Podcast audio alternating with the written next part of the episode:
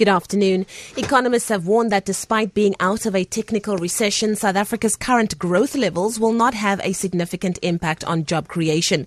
Statistics South Africa says the economy grew by 2.5% in the second quarter, signaling an end to the recession, which is marked by two consecutive quarters of decline. According to the National Development Plan, the economy should grow by around 5% to reduce high unemployment in the country. Pali Lehohla is the statistician general what we aspire to have uh, from the NDP is 5.4% growth.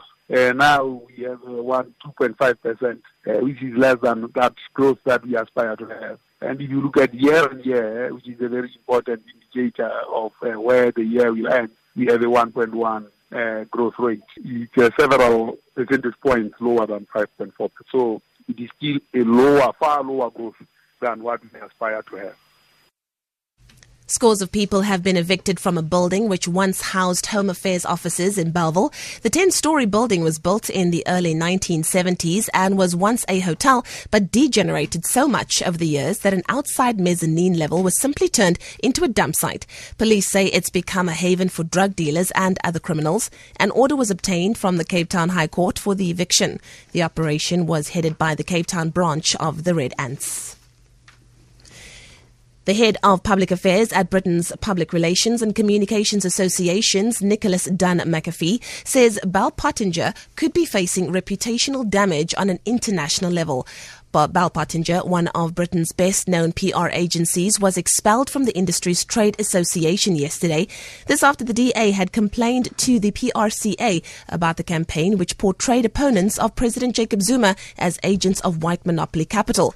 The expulsion is for a minimum of five years, after which the firm could reapply. Dan McAfee explains. One of the cruxes of this ruling is pointing out that you cannot as it were, disregard um, the context in which you're operating. And just because you happen to be a UK firm doesn't mean you can conduct yourself as though you're above or completely separate from uh, the ethical and race relations context in South Africa, which are obviously huge. Um, and so I, I, think the, I think honestly the the reputation damage is international as well as as well as national. I mean, there will be, you know, your larger accounts tend to be your internationals, um, and how many would want to work with an organisation like this? And finally, Par- Par- Parliament's Portfolio Committee on Communications has named the 12 people they'll recommend to serve on the SABC board.